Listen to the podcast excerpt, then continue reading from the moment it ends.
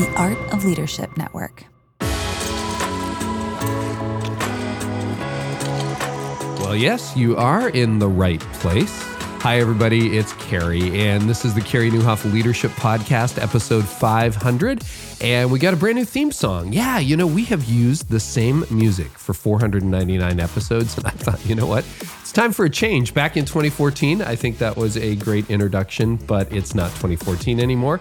So, some new music, but the same show. And we're going to deliver to uh, all of you as best we can, episode after episode behind the scenes conversations with incredible leaders. And today is no exception. We've got Dr. Karyn Gordon. I'll tell you more about her in just a moment. And today's episode is brought to you by Pro Media Fire. You can submit your application for their growth program, an invitation-only cohort, by going to promediafire.com slash growth and by Convoy of Hope. Yeah, things are still going on in the Ukraine that need our support, and you can help the war victims there by going to convoyofhope.org slash donate. I want to start by just saying thank you. Thank you to every single one of you who made this show what it is. We are blown away uh, by the response that we've had, and uh, it's because of you that we're able to do this show week after week and bring you some fascinating guests. I mean, when I started this back in 2014, I thought, yeah, you know, maybe I'll do 100 episodes. I wasn't really thinking that far ahead. And in in the back of my mind, I didn't even want to say it out loud. I thought, you know, maybe maybe uh, I don't know, a million downloads and uh, almost 23 million downloads later, here we are. And in fact, we just passed a month where we had 600,000 downloads in a single month. Incredible. And that means more of you are sharing, more of you are jumping on. And we want to bring you some incredible conversations conversations about leadership, conversations about your health, your life, and basically the person that you're becoming, because our mission here is to help you thrive in life and leadership. So I just want to say thank you. It's been an incredible journey, far exceeded every expectation that I have. Uh, but for the next, I don't know, several hundred episodes, here's the theme music we've got. And, uh, but the same show and we're going to keep trying to bring you the very best of what we can find in leadership. So, my guest today is Dr. Karyn Gordon. We're going to talk about how to control anxiety in leadership, what insecure and arrogant leaders have in common, and what makes for great leadership. She is a Wall Street Journal bestselling author, a TED Talk speaker, and she is the founder and CEO of DK Leadership. She has got so many accolades, it's a long biography but uh, she's been uh, nominated several times for the RBC Canadian Women Entrepreneur Award. She has spoken live to more than half a million people in 17 countries, including a lot of Fortune 500 executives, and she specializes in working with CEOs of very large companies and often ends up at their homes counseling them not only on how to lead their company, but also how to lead their family. She has a doctorate in marriage and family and additional certifications in leadership, emotional intelligence, and career direction. She's been featured on Good Morning America, Forbes, and Inc., Entrepreneur, the New York Times, and in Canada on Cityline as well. So, are you looking for your next wave of growth online? So, whether you're looking to increase engagement with 200 or 20,000 people, you should be aware of what hybrid tech can do for you in online growth. So, our partner Pro Media Fire is working on hybrid tech with a select group of churches nonprofits, and businesses. So, the hybrid technology for online growth will increase your online engagement. It will maximize your large budget or your small budget and provide you with a steady stream of online and in person visitors. Plain and simple, it's powered by the strategy of humans, but faster much faster in driving growth than a physical team. So, if you're interested in this new technology, it's through their growth program. ProMedia Fire is opening up the special cohort for large organizations in addition to small and mid-size. Submit your application to promediafire.com slash growth. So if you want to get in on the growth program, go to promediafire.com slash growth. And our friends at Convoy of Hope are working all over the world, including in Ukraine, to really help war victims. And if you're horrified by the headlines like I am, you probably want to do something. Convoy of Hope is a trusted partner. So to date, Convoy of Hope has served over 100,000 individuals in Ukraine, and they're also actively distributing supplies in the eight countries of Ukraine, Romania, Poland, Moldova, Bulgaria, Slovakia, Hungary, and Austria. They're everywhere. So when you donate to Convoy of Hope, you provide basic needs like food, hygiene supplies, feminine supplies, baby supplies, medical supplies, blankets, bedding, clothing, and so much more. If you want to help, and I hope you do, go to convoyofhope.org slash donate. That's convoyofhope.org slash donate. And now, my conversation with Dr. Karyn Gordon. Karyn, welcome to the podcast. Thanks, Carey. So excited to be with you. Yeah, we've been uh, waiting on this one a while, haven't we? Scheduled, rescheduled. I think what is this number three, the third time? I think so. Yeah, yeah. Travel, pandemic, illness, it all gets in the way. Yes. But here we are. And thanks for joining me in, well, I don't do a lot of these in my home studio, but here we are. Here we You're a neighbor. Because now we are a neighbor, which is Mhm. just so awesome. Yeah, but an hour away. An Hour hour and away. Yes. hmm Which is awesome. So I want to I want to start at the beginning Okay. because you, as we got to know each other, you've talked a lot about your childhood. You have a great relationship with your mom and dad, which isn't always automatic. And your dad was a pastor, right? And you're a PK who turned out okay, which is which is really interesting, right? Yeah. How did talk about how your childhood shaped you? So I tell anybody who is, uh, you know, from the pastoral kind of world, uh, the church world, that I'm one of those rare cases that I actually loved being a pastor's kid, Mm. and that you don't hear that very often. Um, and I think what made the difference, a couple things. My parents are salt of the earth kind of people, and they have a very healthy spirituality. And I think one of the best things that they did is they really set very clear boundaries between I remember my dad, he just as a pastor, he would when he would get hired by by a church, one of the first things he would tell his board is my family is not hired for this job. Hmm. I'm hired for the job. So that and he would make that very clear right from the very beginning. And so because of that, he would I remember being very small and him saying, uh, you're you're my daughter, you're my son, you know, I'm one of three kids. And he would say, You're allowed to make mistakes. And the church might judge you because you're a but we're not going to. And and I remember being Pretty awesome dad. pretty awesome dad. And so they had a very healthy spirituality. They also encouraged questions. They encouraged open dialogue. They knew about how to set boundaries between work and home. Um, and so I think because of that, I was able to really kind of grow in my faith. And I didn't, in Hmm. fact, okay, so here, this is interesting, Carey. I didn't even know what a PK was. This is going to blow your mind until I was 15 and I was at a camp and somebody heard that my dad was a pastor. They're like, oh, you're a PK. And I'm like, what's a PK? And because when my dad would get hired, he said, my children are not allowed to be called PKs. So I actually did not even know what a PK was until from another person when I was a teenager. So it was very much of this very, and you know what? It's very interesting because it's almost prepared me for the work that I do now. Because, you know, when I work with a lot of high performers, almost celebrity status, very high profile family leaders, um, I'm like, you, you've got to take your kids off the pedestal. Like, the, the, this is Mm. your role, not theirs. And so, in many ways, it's actually really prepared me for the work that I do now. you know, without telling tales out of school, did you or did you have a sibling who really pushed the boundaries to the point where your parents would be like, "Oh gosh, I wish we hadn't given them this much permission"? If okay, if of the three of us, I would probably be the one that pushed them the most. Uh-huh. Yeah, not the other two. I'm the youngest of the three, you know, but um, I would probably be the one, definitely the one that pushed them the most. But they still had this just really solid hell. I keep kind of saying the healthy spirituality, that those healthy boundaries, um, which it makes all the difference for children to know that they are loved no matter what. Which is interesting because I think you come from a fairly conservative background theologically. Yes. Yeah. Yeah. Yeah. Fellowship Baptist. Yeah, that's a rare combination Mhm. Yes. in that circle, right? Yeah, it very really rare. is. Yeah. And not only Fellowship Baptist, but it was really interesting. My dad was also one of the, um, you know, his faith was very much around women in leadership. He was always really encouraging my mom actually to become a pastor within the Fellowship Baptist. Um, she, and even when I, so I went to seminary, I think you know Mm, that, right? Um, so when I was in seminary, I, uh, he was kind of still playing. He's, Karyn, are you sure? Are you sure? I'm like, Dad, that's not my calling. And he was good with that. He was good with that. But he, uh, I think he would have, I think he would have loved He would have loved to have seen he would have loved for me to be a pastor without question, Mm. but I knew my my calling was a little different. Well, you kind of are, right? Just very different. Very different. Very different. Very different. Yeah. route. So when you were 13, at age 13, Yeah. you got a diagnosis where you were told you'd be lucky to graduate high school. Yes. Went on not only go to seminary, but to get your doctorate and to practice, et cetera, et cetera. Um, what happened and what happened to you when you heard that?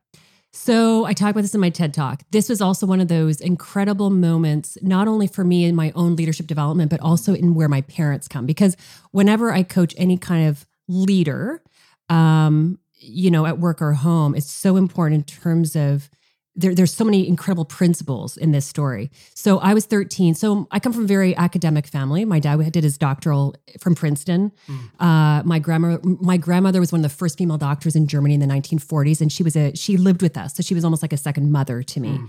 Okay, uh, my brother and sister, you know, straight A students, both highly gifted. So along I come as the third child, uh, struggling in school. My parents could see how hard I was trying. Like I was disciplined. I, you know, I would get, but my marks were totally not reflective. And so they knew there was a massive gap. So they sent me to this um, psychologist to get tested. And I'm in this room. I can still remember what the room looks like. I, I can still remember with where I was sitting. I can still remember him pulling out like it's it's like it happened yesterday. Huh. And he's he pulls it out, and he I remember he leans forward and he basically says, "We know what the problem is, and you've got a learning disability, and you're going to be lucky to finish high school."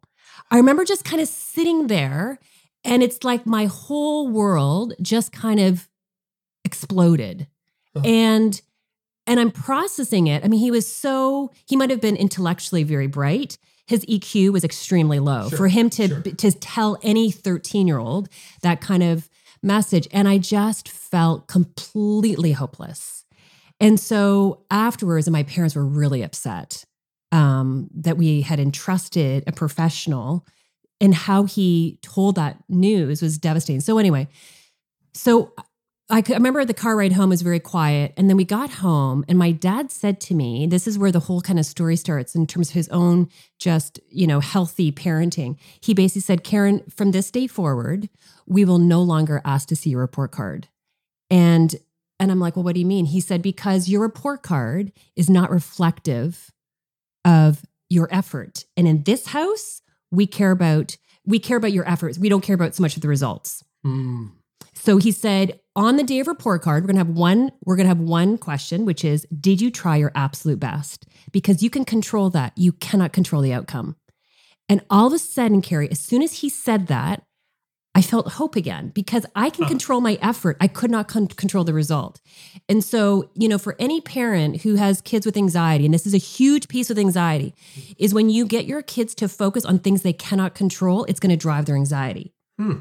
So, when you can get kids to focus on what they can control, which is their effort, it reduces their anxiety. Control and anxiety are they're like connected. Interesting. So when I coach as a professional uh-huh. counselor, one of the first things I get people to do is you separate what can you control versus what you can't control. Hmm. And part that's a huge piece to the puzzle with anxiety. There's a lot of variables to it, but one of the huge pieces to it is so our entire culture we focus on things we can't control instead of things we can control. Hmm. I, I got a thousand like synapses connecting in my right, brain right, right. now. So yeah. as soon as I was able to kind of realize, okay, I can control my effort. Yeah. Yeah. And once, and so that was kind of the first step. So that, that, was kind of in grade, that was in grade eight. So that was kind of, so he said, that's what, that in, in our house, we're going to focus on your effort. You can control that. Therefore, that is what we are going to hold you accountable to. And we will literally not even ask to see your report card. Hmm. And that was in grade eight. Grade nine, this is where kind of like for anybody listening who has a strong parented kid, pay attention because I am that strong spirited kid. If my parents had parented me differently, I would not have had the success that I had without question because a strong spirit. You tell them to go right, they want to go left. You tell them to go up, they want to go down, right? And that's so, your personality. And that's my personality. So you have to parent strong spirited children differently. And what you have to do with it with a strong spirited kid is you have to help them awaken their own sense of direction and then you partner with them. Hmm. So in grade nine, so after I have this diagnosis, my dad said, you know, honey, you really should think about asking the school for help. No. Well, you know, we've got this diagnosis. I think it'd be really helpful if the school knew that you had this LD. No, no, no. I'm, I'm not interested. I don't want to get any outside help. And this is as a parent, you have to walk beside your children. Mm. Because if they had said, no, we're going to call the school, if they had kind of taken control and kind of taken away my own personal self uh, sense of control, I would have completely rebelled. 100% I would have rebelled. But then my dad said to me, he goes, okay, this is your life, not our life. Your name's on that report card, not ours. So we will respect your decision, Karyn, even though we highly disagree with it. And you were 14? and I was 14. So I I'm like, good. So I felt like I won this, right? So this is this I felt like okay, I won the I won the debate, right? So I'm not in grade 9 and then this is where part of, you know, it's so funny in the TED Talk. Yeah. I actually when I when I rewatched the TED Talk, I actually thought they had cut out this part and it turns out I actually forgot to tell this part of the story in the TED Talk. So the part that I forgot to tell in the story is that when I was in grade 9 and I had my very first exam, it was English and in that English exam, my very first exam, I got 37% on my very first exam in high school. And it was that was my wake up call when I was walking home and I'm so angry and I'm angry at God and I'm angry at my parents and I'm angry at this. I'm just filled with anger. And then that is when I felt a very deep, deep, deep sense in terms of what I really like God was kind of speaking to me around you're focusing on the wrong thing. You're focusing on this instead of focusing on this. Mm. You can't control this. You can control this. So, what are you focusing on, Karyn? And it was this very deep, deep connection where I realized I'm focusing on the wrong thing. So, I mm. ran home and I sat down in, on my floor and I started focusing on things I can control. And that was my huge wake up. So, I'm 14 years old. And that's when I literally put a little strategy in place for myself. And I, the entire plan was focused on things I could control. And that's when I realized I need to go and get help. And that mm. for me, and you know, for any leadership, when I think about leadership development, like that is one of the foundational things is learning how to put your hand up and say, I'm struggling here. And once I was able to get help and put my hand up for help, all of a sudden the help was all around and I could actually start closing those gaps. And so I ended up graduating with honors, but man, did I have to work like 10 times harder than anybody else. But I was I was going for extra help after school, you know, um I, all I had, you know, lots and lots of help with the teachers. My the teachers love me because I'm like I want to do well. I just I'm not understanding this. I learned I'm a, a very high visual and kinesthetic student, which has helped me as a coach because I realized that I know how to engage a group. I know how I have to kind of speak and teach in different ways so I can really kind of get their full engagement. And so so that's what that's what helped me. Eventually I went to University of Waterloo, which was amazing, Yeah, but I was working I was studying four times harder than any of my friends at Waterloo, like without question, because I would learn something and I just I had to almost reteach it to myself. Now I know what I need to do when I study something, but I understand for any child who has a learning disability, I know what that feels like and I know how alienated it's like our system is not is is designed for auditory students, not visual and kinesthetic students. Mm. So that's the source of the learning disability, that is part auditory. of it. It's, it's called auditory. uh, yeah, it's the way I process um, auditory. So um, it's a it's a special way, and it you know, and I know how to. But it's been a gift. Like honestly, like now I see it as I see my learning disability as like the this best gift. I wouldn't trade it for anything. I love it. yeah, yeah. I love it because now I know I understand when I'm speaking to whether it's you know CEOs or or teenagers. I know how you have to teach in a different way to try to get that level of engagement, and it's making sure you're teaching to all three auditory types or all three learning types. So this is, you know, I'm total amateur psychologist. So Yeah, just throw yeah, this stuff out yeah. as I as I share it with you. But I have heard a number of people say, like, there seems, and you work with CEOs and top tier leaders Right. every day. So Yeah. whether that's experience or research you've got in your background, feel free to disagree. But uh, it seems to me a disproportionate number of CEOs or senior leaders have some kind of learning disability, whether it's dyslexia. Right. My oldest son has diagnosed me unofficially as ADD. Yes. He may be correct. yeah. I got 27% in grade 12 chemistry. I dropped math by the 10th grade, Right. You know, because I just couldn't do it. And it, you know, I got into university by the skin of my teeth. Mm. And then all of a sudden it's like, oh, this is fun. And Right. it took off for me. And I spent Yeah. 11 years there, Yeah. right, with the different degrees. But I'm wondering, do you see that as a profile of senior leaders that Absolutely. a lot struggle? Oh yeah.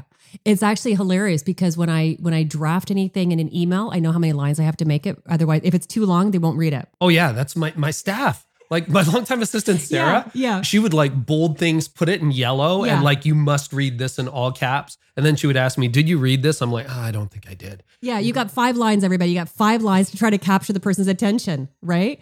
It is, but they have like their own genius of like they have their own genius in this one area, and they just what's beautiful about all the CEOs I coach is that they they just uh, they just outsource. Like they know Oh, yeah. what they're really good at, and they stay in that lane, and everything else gets delegated to. You know what? It's so funny. I have this memory, and we're going to talk about the chairs. So maybe Yeah. it's like, Carrie, you've got serious work to do. Okay. Yeah. But I have this memory of, I know exactly where I was. I was probably in sixth grade. So I'm 11, 12 years old, and I'm not very good at math. And I remember someone saying, Well, you better get good at math. You're going to need it. And I'm like, You know what? I'm going to hire that out. Right. Now, that what causes Yeah, an 11 year old yeah. to think you're going to hire someone to do your math? Mhm. Now, that's how it turned out Right. right? Being, you know, it's like, well, we'll get someone to run finance. We'll get someone. I understand a spreadsheet. I know what Mhm. solvency is, Mhm. but like, don't ask me to get there. Right. Um, so one of the theories, and this is this is where this this question was going, is that you know if if if we were all growing up now, Mm-hmm. we would all be medicated, Mhm. treated, whatever. And there's an argument I've heard that that seems semi-persuasive to me that says that might be a mistake. That Mm. sometimes that could be your genius. Like look at what happened when Mhm. your dad said, "All Right. this is your life." Yes. We strongly disagree. That moved the locus of control completely. to you. Completely. I'm not asking you to say never prescribe drugs or anything like that, but what do you think about do we, can you like how do your weaknesses become strengths and do you have to be careful to keep those weaknesses sometimes near you? You know what I'm saying? Mhm. Uh, it's a bad question, but Yeah. you can redeem it. Yeah, for sure. So when I started my counseling practice at 22 years old, I was at a medical center, and this kind of Mm-hmm. came up a lot. And so when people, for example, had anxiety, depression, um, you know, first who is the first person they go to? They go see their family doctor. And there was 200 doctors in this building, and when there was word on the you know word on the street, there's this new counselor that loves young people, and I love young people. My practice exploded. So that's kind of where I started my career journey. But I learned very quickly working with these physicians just the different philosophies around medication. And my what I learned is that there are so many things that people can do. When we talk about the realm of control, mm-hmm. okay, there are so many things that people can do without medication. Okay, so there are, there's no question, there's some people that need it. And I'm always very clear about that. Sure. There's a ton of people that don't need it. And the, but they need to focus on the right the right things. So things like you know how you know our mindset. I'm huge onto mindset, Mm. right? The the power of the mind and the attitude that you know in terms of the thoughts that we tell ourselves you know, learning how to master healthy thinking, learning how to master a really healthy schedule around sleep and nutrition and how that affects our ability to, in terms of how it affects our thinking, but also our emotions. You know, there, there's so many things that we can do on the education side. And so, what I loved with the, uh, the doctors, certainly that I worked with, their whole philosophy is go see Karyn first, learn tools. And if that doesn't work, then come back and we will give you We'll medication. So, right. So it was a second resort, it wasn't a first resort. And I felt like that was a really healthy way of looking at this because otherwise it's very quick around everybody thinks that they have to get medicated. For sure. If I had gone, probably somebody would have put me on something. Mm-hmm. And but I didn't need it. In my case, that doesn't mean that other people don't need it. So I think you have to just make sure you get a really, you know, some good, really good feedback. It's an interesting options. metaphor. Second choice, not first choice. Yeah, and that was from the that was from the family doctors. That was from the family doctors himself. And you know, it's again, we could have a whole conversation with lots of other family doctors, but certainly the doctors I have really were enjoyed working with and collaborating with. That has been their philosophy: is that focus first on what you can control, that locus of control. Yep. Really master that set of tool that toolbox, and then we're going to work on the physical things that, that you cannot control. Right. And so it's kind of again separating those two different things. Yeah, that's really interesting, Karyn. There are personality types, and you know, mine. If you look at the enneagram, I'm an eight. So basically, control, control, control, control.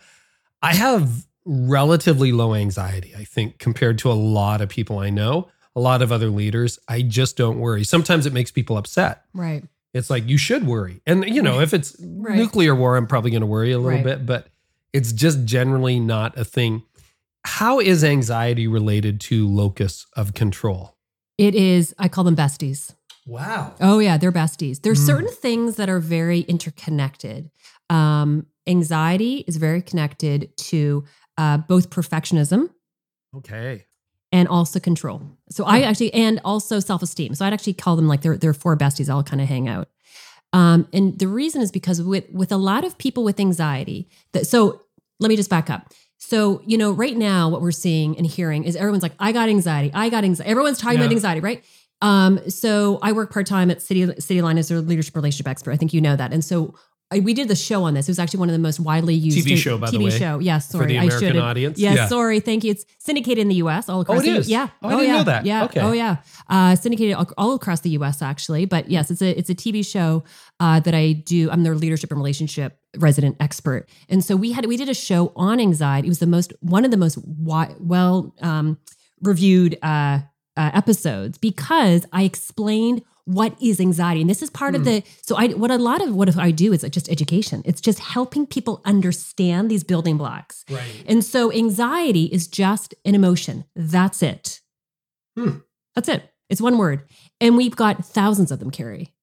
Most people think we have about 50 Actually, I love it when I speak and I'll say, How many feelings do we have? And sometimes people will be like 20 or three. three. right, right, right. Yeah, no, we've got 1000s Uh-huh. Okay, we've got thousands.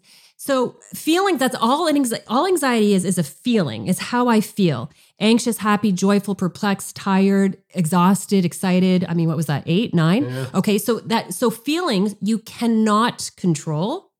Thoughts you can. So this is kind of a little psychoeducation, everybody. So what it is is our thoughts drive how we feel. Our feelings drive our behavior. So thoughts drive feelings, drive behavior. So when people feel anxious, it's just how they feel. It's not good or bad. It's not right or wrong. It's not negative or positive. It's what we call neutral. It's kind of it's some. It might be pleasant or unpleasant. Hmm. Okay, so but anxiety is just a feeling. And so when I coach clients, whether it's a Fortune 500 CEO or a teenager, it doesn't make any difference. I get them to pay attention to how are you feeling, but then let's kind of go back and connect what's the thought that's driving it. Hmm. Because for a lot of people, the thought is what if? For anxiety, it's Oh, what yeah. if? What if I don't get this promotion? What if I don't have this amount of net worth? What if I don't get into this college? What if, what if, what if? Where's their focus? It's on the future, which they cannot control. Hmm. Wow, this is good. Okay. So so that's the problem, not the anxiety. The anxiety is not the bad guy. In fact, your anxiety is your friend. I tell everybody, your anxiety is your friend. They're like, well, Karyn, it doesn't feel like my friend. I know it doesn't feel like your friend, but it's trying to tell you something. So you got to pause and you got to understand what is the thought that's driving my anxiety. And then you've got to challenge your thought. You've got to really kind of be, um, and so that's why, you know, in leadership, it's all, it all comes down to really being very mindful on what are the thoughts that I tell myself. And are they empowering? Are they truthful? Or are they toxic? Because for a lot of people, their, their thoughts are toxic. That's the problem, not the anxiety. Hmm. So this is fascinating because if you had asked me ahead of time, Yeah. okay, Carey, what comes first, the feeling or the thought? I would say the feeling. Does. Yeah. And most people would think, Really? Uh, yeah. yeah. And this is this is the kind of education we need to get into the schools. Uh huh. Okay. Well, and, yeah. and and you're you're helping me connect the dots as to why I'm probably not an anxious person. Okay. Is when I get anxiety, like if Yeah. and and you want to make me anxious, yeah. show me something that's going down to the left, not up and to the right. Okay, so if we're losing momentum, if we're losing Yeah. this, that's when I freak out a little bit, and then what do I do? I go right back into control. It's like, all right, let's diagnose the Right. issue. Let's look Right. at this. Yeah. Let's get this fixed. Yeah. All right, everybody on board? Okay, starting now, we're going to do this and let's see if it causes whatever.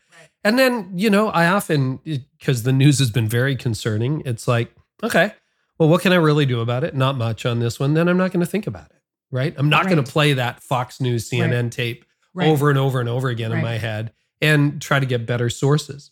So that is a recipe for anxiety or No, that is what they call a solution to anxiety, which is so you recognize the anxiety. Okay, I'm feeling anxious because I think, okay, so the thought is what, Carey? So the thought was, okay, so you pay attention to the feeling. This is what everybody can do at Mm-hmm. home. So you pay attention with what you feel. And by the way, feelings are only one word. That's one of the tricks of knowing what a feeling, because a lot of people can't even differentiate between what a thought and feeling is. Oh wow. Okay, actually, here's a fun question. I know a little bit of a sidebar, but let's come back. How would you, let's say I just come to the US, I don't speak English, and I hear the word thought and I hear the word feeling. How would you how would you differentiate those two for me? Oh, a thought is uh, an intentionally, yeah, again, English is a second language. Here we Yeah, go. yeah. Okay. An intentionally formed uh, idea or series of ideas Okay. that you consider. Yeah. A feeling is um, often a subconscious mood that you experience. Okay. No? Okay. Not Yes, bad. no? Not bad. Right. Not bad. Okay. So yeah. okay. So let me help to differentiate because this is again back to the education that we're talking about. Uh-huh. This is it all comes back to education. This is why I love this topic so much. So thoughts you can control, feelings you can't control. Okay. There you go. Okay. Feelings are one word. Mhm. thoughts are generally a sentence. So let me give you an example. Mm. I feel as though you're not a good podcaster. Is that a Mhm. thought or a feeling? Mm, that is a thought.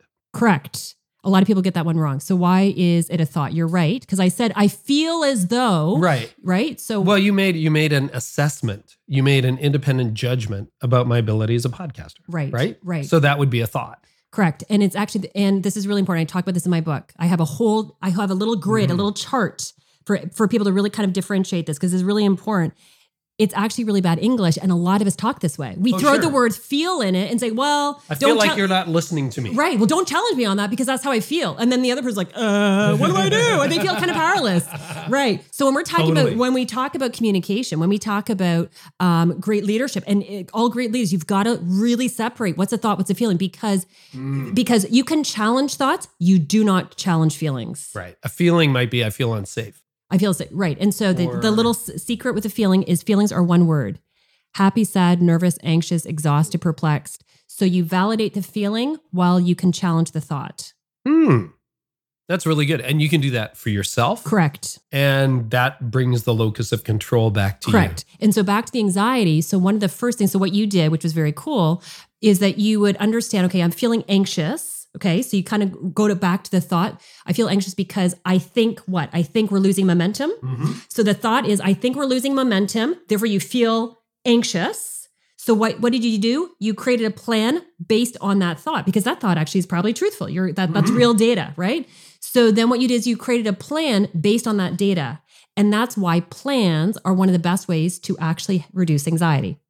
Oh, that's fantastic. So when we talk about change management in companies, I was just in Alabama this past week working with a senior team on on all the all the change that's going on. One of the best things as a leader you can do is pay attention, validate. I I, I sense the anxiety. You pay attention, you validate it.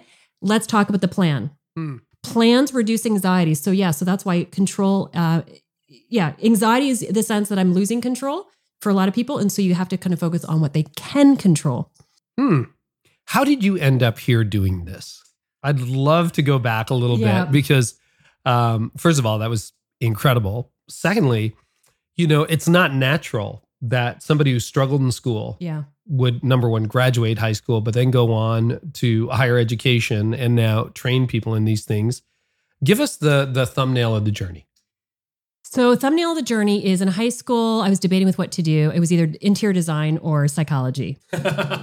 So, Very natural Yeah, very. I was kind of like I was. It was all really. Yeah. I was a flip of a coin, but I thought I'll, I can do design for fun. I'm going to do. I really wanted to help. So that was kind of uh, that's where I started. Went started off at Waterloo University with my undergrad in psychology, um, and so eventually would do my doctorate in marriage and family. And so when I graduated with my master's, I was 22 years old um, and which is really exciting. Started uh, then a, family doctor asked me to start up a counseling practice within his medical center. I had no idea at the time, being a very early, you know, first year entrepreneur, of how huge that would be because I had these 200 doctors in the hometown just exploded. My practice exploded within two years. I was at full capacity, and then um, I just felt like I love young people. You know, anybody who has teenagers, I love young people. They have they're curious. They got a lot of questions. Things have to make sense to them. And I just, I felt a real connection. I loved them. They loved me. It was a mutual thing. I was super young. Um, so from that, then I started doing writing books. I was encouraged to do television. One of the, my clients said, you should get into TV. I thought, why not? When, when you have no fear of failure, it's kind of cool because eh, it doesn't, if I don't, if I fail, like I, I've failed so much. This is a cool thing about, about having an LD. You, you, you fail a lot. Okay. There's a lot of things I've, so you kind of, kind of get used to, not fearing it. It's like, what's the worst thing that's going to happen? It's not going to happen. So I thought I I'm going to produce a TV show. So literally got a TV show up and going when I was 24 years old. Which one was that? Uh, it was called Spill Your Guts. I managed to uh, recruit. I literally I kind of go back. I can't believe I pulled this off, but um, I got all the all the five big record labels in the country to agree to this music talk show, and they would give me access to their celebrity uh, musicians, and I would sit down with them um, and interview them about topics important to teenagers. So we talked about goal setting and depression and anxiety and and you know family relationships, and um, it was an amazing show. We so we sold it across Canada, the US, and into Singapore. I was 25 years old And you're hosting this. and I'm hosting this. Spill your guts. Spill Your Guts. So that was kind of my, And and who are you talking to? I was talking to the show was really focused on teenagers and Yeah, parents. but who are the celebrities that you're talking oh, to who are gosh. spilling I, their guts? I actually had an opportunity to interview Britney Spears and I turned it down. I, I turned it down Oh, because I had just run out of talking. Yeah, I had just run out of production money, and we were producing it. I had a I had a production company that I was partnered with. So, um, Oh. so it was it was an amazing. It was just an amazing journey to kind of sit down with Yeah, these kidding. with these um with these very high profile musicians and just kind of hear them hear them very very raw right? In terms of and just not your typical questions. So it was a little bit of a MuchMusic mtv style. Mhm, um so mhm. anyway so that's where it kind of started. And then uh so i kind of like focused on teenagers for the first kind of 10 years. And then by this time i was speaking across canada um, and I had these amazing companies. Uh, Pepsi was one of my big sponsors, Pizza Pizza. And because I'd started developing these corporate relationships, um, I developed relationships with all these CEOs. That's kind of how I started. And then, so what happened with the transition with how it kind of ended into more the corporate culture was I started having these conversations with these CEOs going, Karyn, you specialize with teenagers, right? I said, yes. They're like, well, we're now hiring teenagers. You know, a variety of CEOs that I was talking to were saying this, and we don't know how to manage them. So could you take your doctoral training? At this time, I had my my doctorate in family systems and in marriage and family. Could you transfer that into the workplace? Hmm. I thought it's interesting. And I thought, could I do that? Well, why not? Why not, Carey? I said to myself, why not? Worst thing's gonna happen is that it's not gonna happen. So I thought, I'll, I'll transfer. So that's what I did 15 years ago. And I found it, it was really easy actually.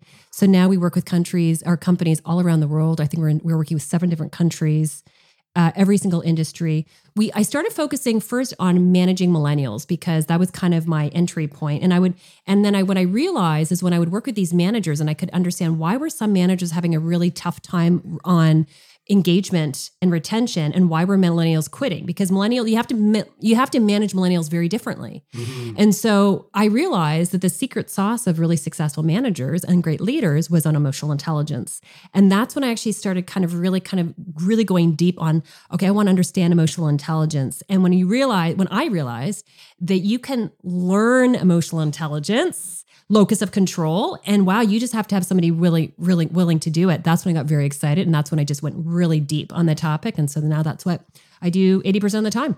So let's talk about learning how not to fear failure. Yes. because I talk to leaders all the time. They're terrified of failure. How did you and and and I think this ties into your entrepreneurial streak, which I don't want to overlook. I want to talk about buying your first house. Oh, yes. Yeah, yeah, yeah. You've told me that story before, and that's a fascinating story. But how did someone who was told she was going to fail Mhm. overcome her fear of failure? Well, I think the biggest thing is I failed. Okay. So again, this is more of it for everybody who's a parent. Let your kids fail. What does that mean? You let them literally fail a test. You let them fail a course. You don't rescue them. You don't kind of try to go re, uh, rescue them. Let them experience the cost of their failure, it- assuming that this is not life threatening. Right, Okay. right, right. The second you're in life threatening, then the rules change. Okay. Uh-huh. But assuming, so you let your kids fail because this is part of parenting uh, a strong spirited kid is that if my parents had rescued me from failing, I wouldn't have learned that lesson. Because when I failed, I realized two things. One, I need to learn how to ask for help because I was Mm. very stubborn. And so all of a sudden, I saw the value of learning and asking for help, which is such a critical piece of leadership. And the other real thing I realized is that I am not defined by my failure.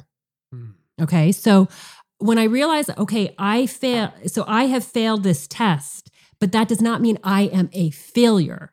Hmm. So you separate your fail. So so this is the part of why so many people are afraid of failure is because their self worth is attached to it.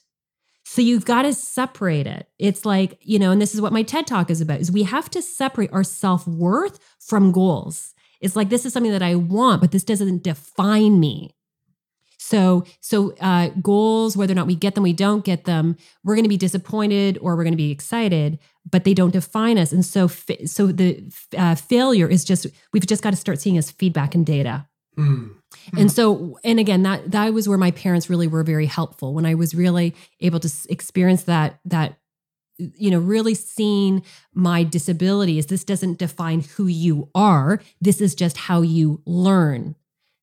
Okay, so you learning how to separate those two things, and then what happens is when children really have that sense of security, of that self worth is like uh, their self worth is solid. It's like a solid foundation. That middle chair from my TED talk. When when you feel that, then all of a sudden you become more fearless. It's like, Mm. what's the worst thing that's going to happen is not going to happen.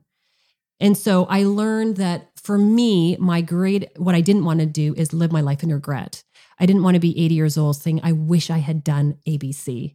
I would Mm. rather, I would rather have failed. I would rather experience failure than regret in my Mm. own brain. Like that's, I kind of, I almost weighed the different value systems. Yeah, let's, you know, the other thing I want to chase down is you have become an entrepreneur, a real entrepreneur, because, you know, a lot of clinical psychologists, they just kind of have their practice, they do what they do, they do their three decades or whatever, and then they're done.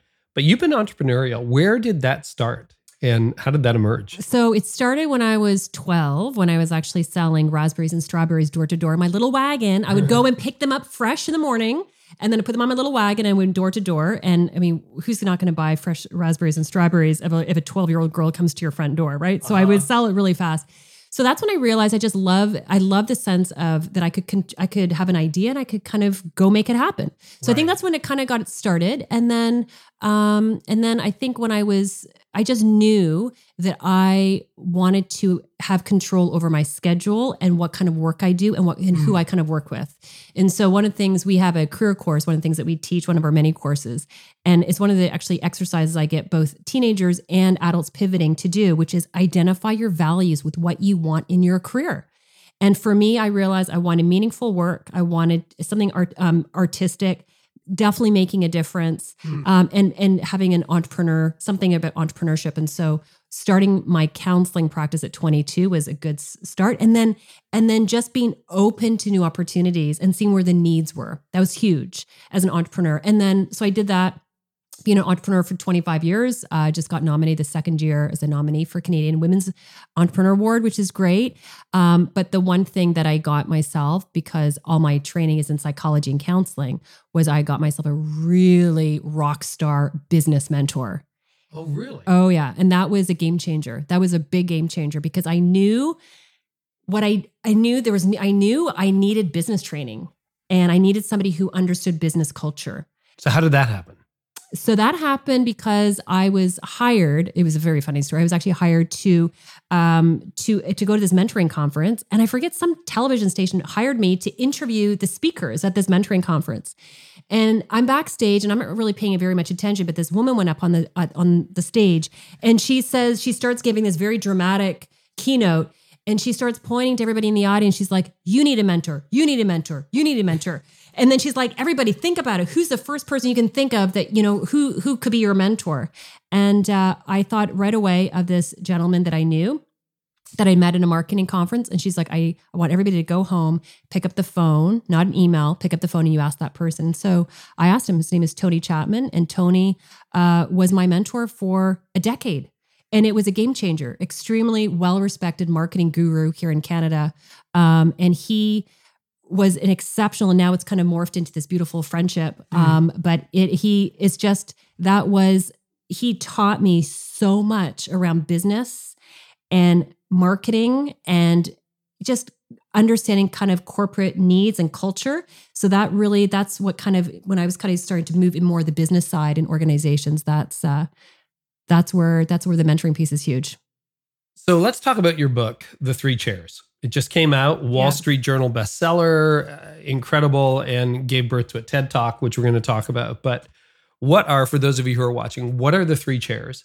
And uh, it's such a simple but powerful illustration. hmm So the three chairs are basically, um, and I talk about this in the TED Talk for for more information about it. But basically, it's the three different attitudes that we all have. It was a way for me to what. So what, what my and this is my learning disability actually at work because I was able to kind of when I actually started working with young people and realizing that a lot of people struggle with self esteem. I basically started going into the weeds with the research, and there's so much research that's out there. Mm-hmm. But where we're missing the like where the gap is is simplifying the research for the average person and and really making sure that it's practical. And so when I realized the amount of research that was done on confidence and attitudes and how that affects literally every decision we can make, I thought, how do I take all this huge amount of information and boil it down to something that's very simple to understand? And that was my LD kind of at work. And so that this book really is very much um, this is the gift of my learning disability because I realized it had to be visual It had to be super simple and it had to be very practical. And so there's three different chairs. And so the the maybe we can just hold up for a sec, Yeah, sure. just so that I can kind of show everybody. So the left chair is uh, what I call the insecure person, um, or the basically the insecure attitude. This is the person that kind of puts themselves down. Uh, the the right chair is what I call the air. It's basically arrogant, the arrogant leader. They kind of put down everybody else. We all probably know somebody kind of like that. And then you've got the the middle chair, and the middle chair person is somebody who is very confident, um, but they're but the di- key difference between confident and arrogant is is humility. This is the person in the middle chair saying, "I know a lot, but I don't know everything. I'm going to put my hand up and ask for help." And so this is where this. So we talk about the confidence, uh, you know, what, and and not only the confidence, the attitude, but when somebody has that attitude, how it literally impacts every single decision in their life, from goal setting to who they choose to marry, to their friendships, uh, to in terms of perfectionism, it's all interconnected based on these three chairs. Hmm. Okay, so let's paint the profile because this is really interesting so Yeah. people can see Yeah. themselves. Okay. The left chair, the right chair, the middle chair. Yeah. Okay. So let's start with the left chair. The what would you say? Unconfident, insecure person. Yes. Yeah. This is uh, imposter syndrome. So you can have Oh, okay, So this is so this has nothing to do with age. And by the way, I do the youngest I've done this is five year olds. I've done this three chairs to kindergarten students, and kindergarten children can see themselves very quickly when I kind of explain it. And then I've done it to Fortune 500 CEOs. Like I mean, it's crazy and how it literally it's for every age group. Um, Yeah. And so the so I want everybody to think at home or wherever you're listening at work to think about which chair you're sitting in the majority of the time. So the person in the left hand uh, the left hand chair, they would be they put themselves down. They they have a very toxic mindset. I'm okay if I achieve. Okay. Um, I'm only okay if I'm not enough. So their their thought pattern is very tough, tough on themselves. They're very critical towards themselves. Okay. Okay. The right chair, the arrogance, uh, the, that's person who is very tough on other people. So they are very critical to, towards others. Hmm. But what's interesting is that this is often the cover up for the right chair or the left chair, right? So do not be fooled when you see arrogance. It's usually a big cover up. Just it's like them just taking the mask off. Well, I've read that narcissists are basically insecure. Oh, it is inc- and I've worked with lots like I've been doing this for 25 years. It's amazing of how many people can seem so so arrogant. They get in my office, the mask comes off, and then you really see with what's going on. So do not mm. get be fooled when you see that kind of arrogance. And then the person in the middle chair is they, they have a sense of confidence of who they are. They know their self-worth. It's not based on achievement. It's like I'm okay, period. End of story. And so because of that, they're more likely to take risks. They're more likely to set goals and go after them. They're more likely to ask for help. They're more likely to choose partners sitting in the middle chair. Um, they have a better sense of setting boundaries for themselves. Like you can literally, once you kind of know where somebody sits, you can actually make very strong, educated guesses on how they make decisions. Like I had people read the book and that they'll actually kind of get freaked out because they're like, okay, it's because the first couple of chapters is all around understanding the chairs. And then once they're like, okay, I see myself sitting in the left chair, then they start reading the book and it's like they're reading their life. So how does the person in the right chair or the left chair, Yeah. the insecure person, Yes. make decisions? Okay, so which topic do you want? About relationships? Yeah, relationships. okay, so the left chair is often attracted to, what's your guess, Carey? Um, probably similar people. Correct. So the left chair is often attracted also to the left chair or the right chair. Wow. So they want someone to dominate them? They because what unconsciously what happens is we're unconsciously attracted, all based on research, to people who think the same way we do. Okay. So if I put myself down, the middle chair, the middle chair person, what are they going to do? They're going to try to lift me up. Hmm. Doesn't match my thinking. So I'm going to hmm. discount it. You're just saying that. You're just supposed to say that. You're my mom, I'm my dad, you're my boss. So they will discount anything that's positive. The, le- the the right chair, they will put them down so it matches their thinking. And Right. the, and the right chair. I think I'm worthless. Uh, yes, you're worthless. exactly, exactly. Okay, got and so that's why these two are often attracted to each other for friendships, Mm. for marriage partners, for relationships, and also business partners. So I can think about, you know, Wow. hundreds of stories. So all parents listening, just ask yourself, okay, so this is when a lot of people are like, oh my goodness. Like when I do this in live conferences, Carey, it's crazy. People like will literally blurt out, crap. Oh my goodness, I can see myself. I can see like I Oh yeah, I got right? a lot of relationships when I access this material going through my head. Right. I Mhm. mean, it's, uh, I was speaking at a parenting conference in New York. This is several years ago. And after I got, I, after I finished about the three chairs, um, one of the moms, she's like, where are you going? I said, well, I've got to go back to Toronto. She goes, can I drive you? My limo's downstairs. I want to take you for a drive in my limo because I got to pick your brain because this thing is like blowing my mind. And in the limo, she starts sharing with me about how she saw her whole life flash before her. She could kind of understand the decisions she made, why she was attracted to certain people.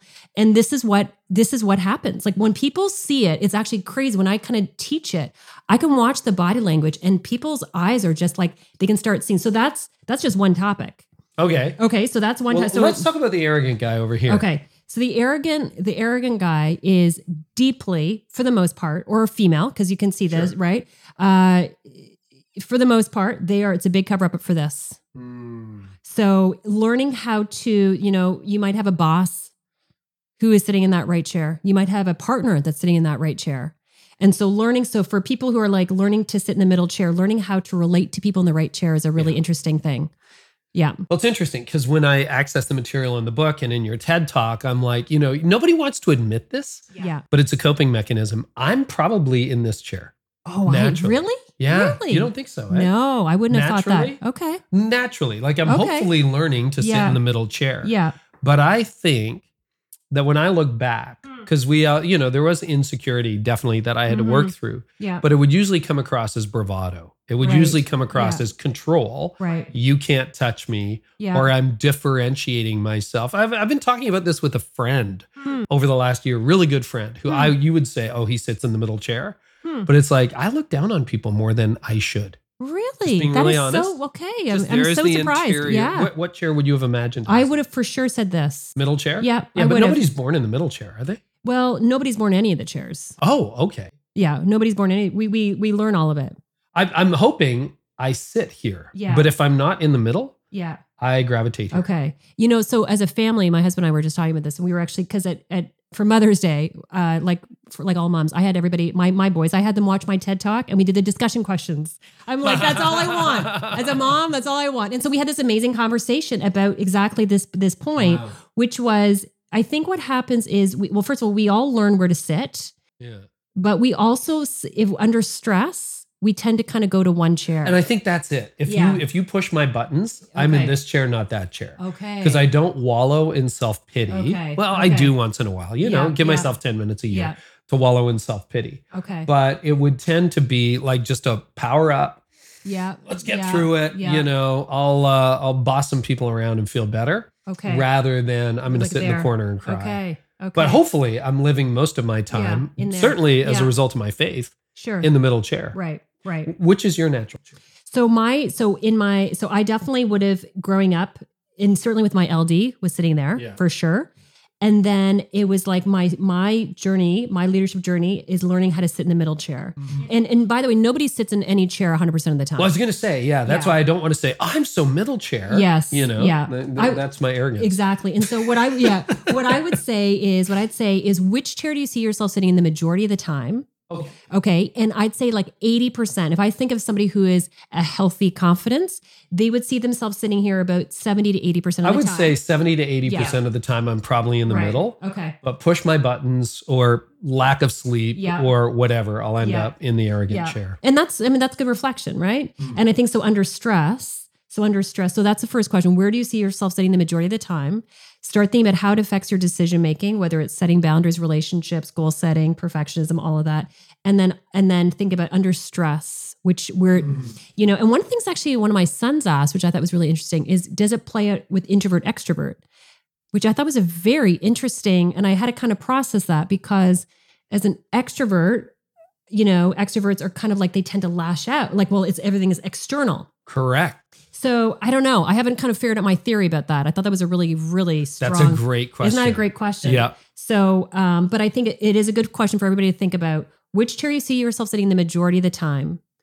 Hmm. And under stress, when you haven't taken good care of yourself, which tier do you tend to kind of fall into? So I answered the question Yes. based on natural Okay. or under Okay. stress. Okay. But I would say I hope Yes. The most- majority of the time. The majority of the Yes. time I'm in the middle. Yes. You- would you- Yeah, totally. Okay. Oh, yeah, for sure. Yeah.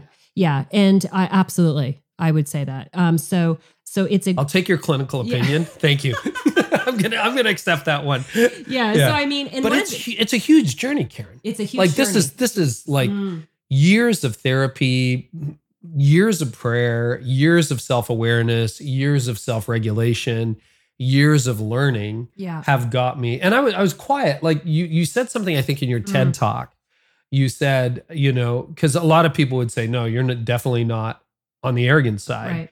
But sometimes that dialogue is inside my head. Right, It doesn't come out, but that counts, right? Absolutely. Because your self talk could be like, ah, whatever. Or your self talk could be, Right. I'm a victim. I'm a victim. Right. Right. Exactly. Okay. Yes. And so even if you say it quietly, like I said in my TED talk, even if you say it quietly, it still kind of counts as that chair. Hmm. You know, and I just remember everybody that it's you know these are these are learned. We learn it from a variety of different sources. We learn it, but we can change it. Okay, this Mm. is not genetic. This is not. You can learn um, how to sit in the middle chair. Everybody can learn it. Okay, so this is. I think this is what where I really wanted. I really want to make sure that the power message of hope comes out very loud and clear because especially when we're talking about mental health, we're talking about all these like heavy topics. You know, people can learn. They can learn. I've done this for 25 years. Mm. I have never not been able to get a person in the middle chair. So is that like, give us, and again, we're coming up on an hour. So Oh I really, goodness, wow. I know, I know. Didn't it fly? we'll Wow, have, it we'll have to do a round two. We have to do We'll do a round two. Okay. I've gotten to two of my questions. So Okay. this is good. Okay. Um, no, that's always sign of a good interview. Um, yeah. So give us a couple of hacks. If someone's like, yeah, I'm the victim and, you know, I hate myself. Or if someone's like, I think I kind of am better than other people because Yeah. their their insecurity goes to bravado, if you can call it that. right. What are some ways out of that other than 20 years of counseling, prayer, Right. sweat, tears, Right. you know, mistakes, and like, Mhm. ooh, there's a healthier way to live? hmm So the first thing is really dialing in around the mindset is I am enough. Like Mm. I can't emphasize that enough because if people really just let it soak in, absorb it, think about it, like meditate on it, just really kind of understanding I am enough, period. And just I've had clients where they've you know written it up on pieces of papers they put it up on wall tattoos they put it up on their their computer screen Mhm. i am enough period even the comments in in uh, right now with the ted talk people are like i'm enough period thank you for this i needed to hear this like just so that is the foundational piece because once we understand that and we meditate on it then all of everything else starts falling into place Yeah. So tie that into your Christian faith. yeah because that could be woo woo new age Yeah. stuff where like Yeah. I am enough and then Yeah. You know that whole idea that you wake up one night and you realize actually I'm not this is a disaster yeah you know uh, because I, I think that is somehow theological Well, it's I tell all my clients whether or not they're atheist, agnostic, Christian, Jewish. I've got clients with Yeah, all spectrum, all right? All all with with all kinds of faith Yeah. backgrounds. Is all you have to do is think about you know with your children. This is always a, this is when I, somebody who's really stuck on it. All I have to do is tell them, you know, would you tell your kids I love you if you get an A? And they're like, no, I love you if you get your size six. No, Mm. I said, that's tr- truth is truth. It doesn't change. So, you know, when you really start speaking truth to yourself, it's like there's, it's like this universal value system, Carey. I mean, it's very powerful. When you really get people to pause and start thinking about that internal dialogue and getting people to say, just think about what would you tell your child that you love? I would say, I love you, period. And once they're able to kind of sometimes, so people that are stuck with this really toxic thought, you have to, and this is what I do as a coach, I have to get them to step outside of that themselves because the dialogue is so loud and so strong. You have to get them to step outside. Hmm. Hmm. Okay that's a really good start what are what are some other things because I agree you know Yeah. Yeah. Daniel Goleman probably broke that ground in the Yes. 90s Yeah. emotional intelligence can be learned Yes. what are some ways if you're the arrogant or insecure leader the imposter Yes. to move into that middle chair So the middle chair, the middle chair mindset, the middle chair leader, they have developed. So again, knowing that this that they can do it is really critical. Just having kind of that mindset. I talk about five core skills of that middle chair leader of things that skills that they can actually focus on with what they can control. I call it the CARDS acronym. C stands for their communication, learning how to give honest and real feedback. A stands for their attitude and their goal setting. Goal setting is one of the best ways to learn how to sit in the middle chair because you're focusing on the locus of control. Hmm. That's why. That's Yeah. why. Uh, so the thing about goal setting is you've got to be very careful because um, if the mindset is I'm o- I'm going to get this goal and I'm okay if I get this goal, Mm. you're now putting yourself back in the left chair. The goals, the mindset has to be Right. I'm okay. Period. I want to get this goal because this is important to me. Then you're focusing on what you can control. So that's that's a really critical piece about um, about the attitude. So that's the second. A stands for attitude. Uh, your attitude and your goal setting skills. Relationship skills is your next category, and that's your ability to focus on empathy and seeing life through a different lens. So that's where generational differences, personality differences really kind of fall into play. Um, and a great leader, regardless of age, they're really realize that how I see it is different than how you see it. So that's a third skill set. The fourth skill set is decision making and self discipline. So this is really interesting. You know, self discipline is very correlated to sitting in the middle chair. And it's also very correlated with happiness. There's been a lot of tons of research done about Oh. um, incredible, actually. I don't know anyone, Carey, who is sitting in the middle chair who has not mastered a very healthy dose of self discipline. Isn't that interesting? Yeah, it is. So really self discipline, which is really huge because when I started working with millennials, one of the biggest things that I started seeing is just this whole, you know, we're living in a whole culture. This is all of us around instant gratification, Uh-huh. right? So self discipline is a cornerstone of learning how to sit in that middle chair. Mm. And the fifth category, uh, S, is for uh, for stress and emotion management. So that the leader who sits in the middle chair is learning how to set boundaries. It's learning how to say no. It's learning how to really take care of themselves in all parts of their life. And so, learning how to sit in that middle chair is learning how to develop all five of those core, and these are skills that all of us can learn. Yeah. Threading this back to where we started, Mm. anxiety. Yes. Most prevalent in the imposter chair, the arrogant chair, and how does it go in the middle chair? So, anxiety is very strong on the left and the right chair.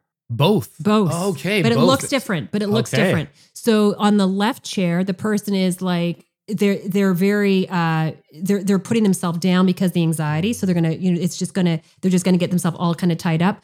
Where I see it in the right chair is they tend to lash out at everybody else. Because of that anxiety, it comes out as aggression towards other people. Mm. That's unhealthy me or old me. Yeah. Mhm. Okay. Yeah. So, uh, so that's really critical. And so, but the person in the middle chair is getting them to focus, getting themselves, their family, their team at the office. Let's focus on what we can control yeah. and accept whatever our best is. We're going to strive for excellence, not perfection.